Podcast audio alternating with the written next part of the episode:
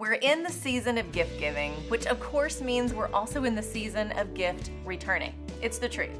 Have you ever not returned something that you meant to take back, but you kept it too long, so you end up stuck with it? Same. The return window seems to grow smaller and smaller, doesn't it? Then, if you're like me, you're left with something you never use, but you're not really sure what to do with it, so eventually it ends up in a yard sale. Maybe you sell it online or it's regifted to someone next Christmas. Hopefully, not the person who originally gave it to you. That's just awkward.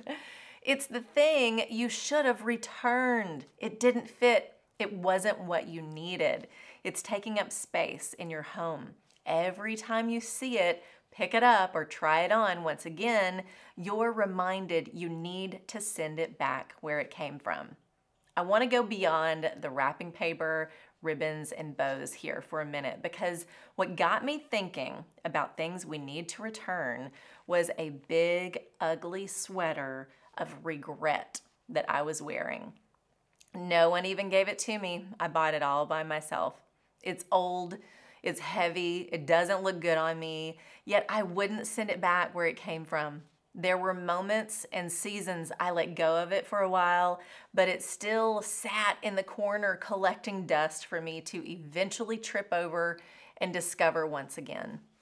Do you have anything like that in your heart or home you need to send back? It's time. I know what is true. I know who I am in Christ. I know I am covered by His grace. I know my choices and mistakes that I've surrendered at the Lord's feet are forgiven and forgotten as far as the East is from the West. Still, I pick up that old package of regret and feel like I've missed something or messed something up.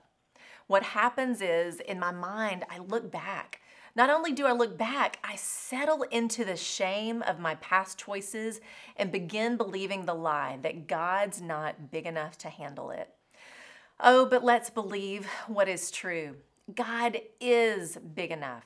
In seasons, we pick those ugly boxes of shame, regret, disappointment, or anger back up. He is right there waiting for you to send it back. Hebrews 12, 1 and 2.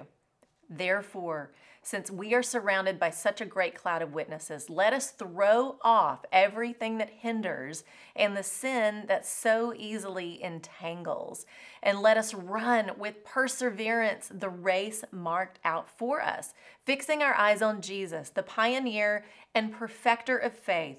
For the joy set before him, he endured the cross, scorning its shame, and sat down at the right hand of the throne of God. Throw it off, send it back. The shame and regret that the enemy keeps whispering in your ear and tripping you up with is not welcome anymore in your heart and home. Speak that out and in Jesus' name, send it back to the pit of hell it came from. We are called to fix our eyes on Jesus. When we do, we aren't so easily entangled or hindered in our daily life with the sin of unbelief that God is not able to forgive it or redeem it or use it for our good. Send it back. God is able. It is finished. That's the truth. Believe it and freely run the race God has marked out for you to run. I'm Lori Klein.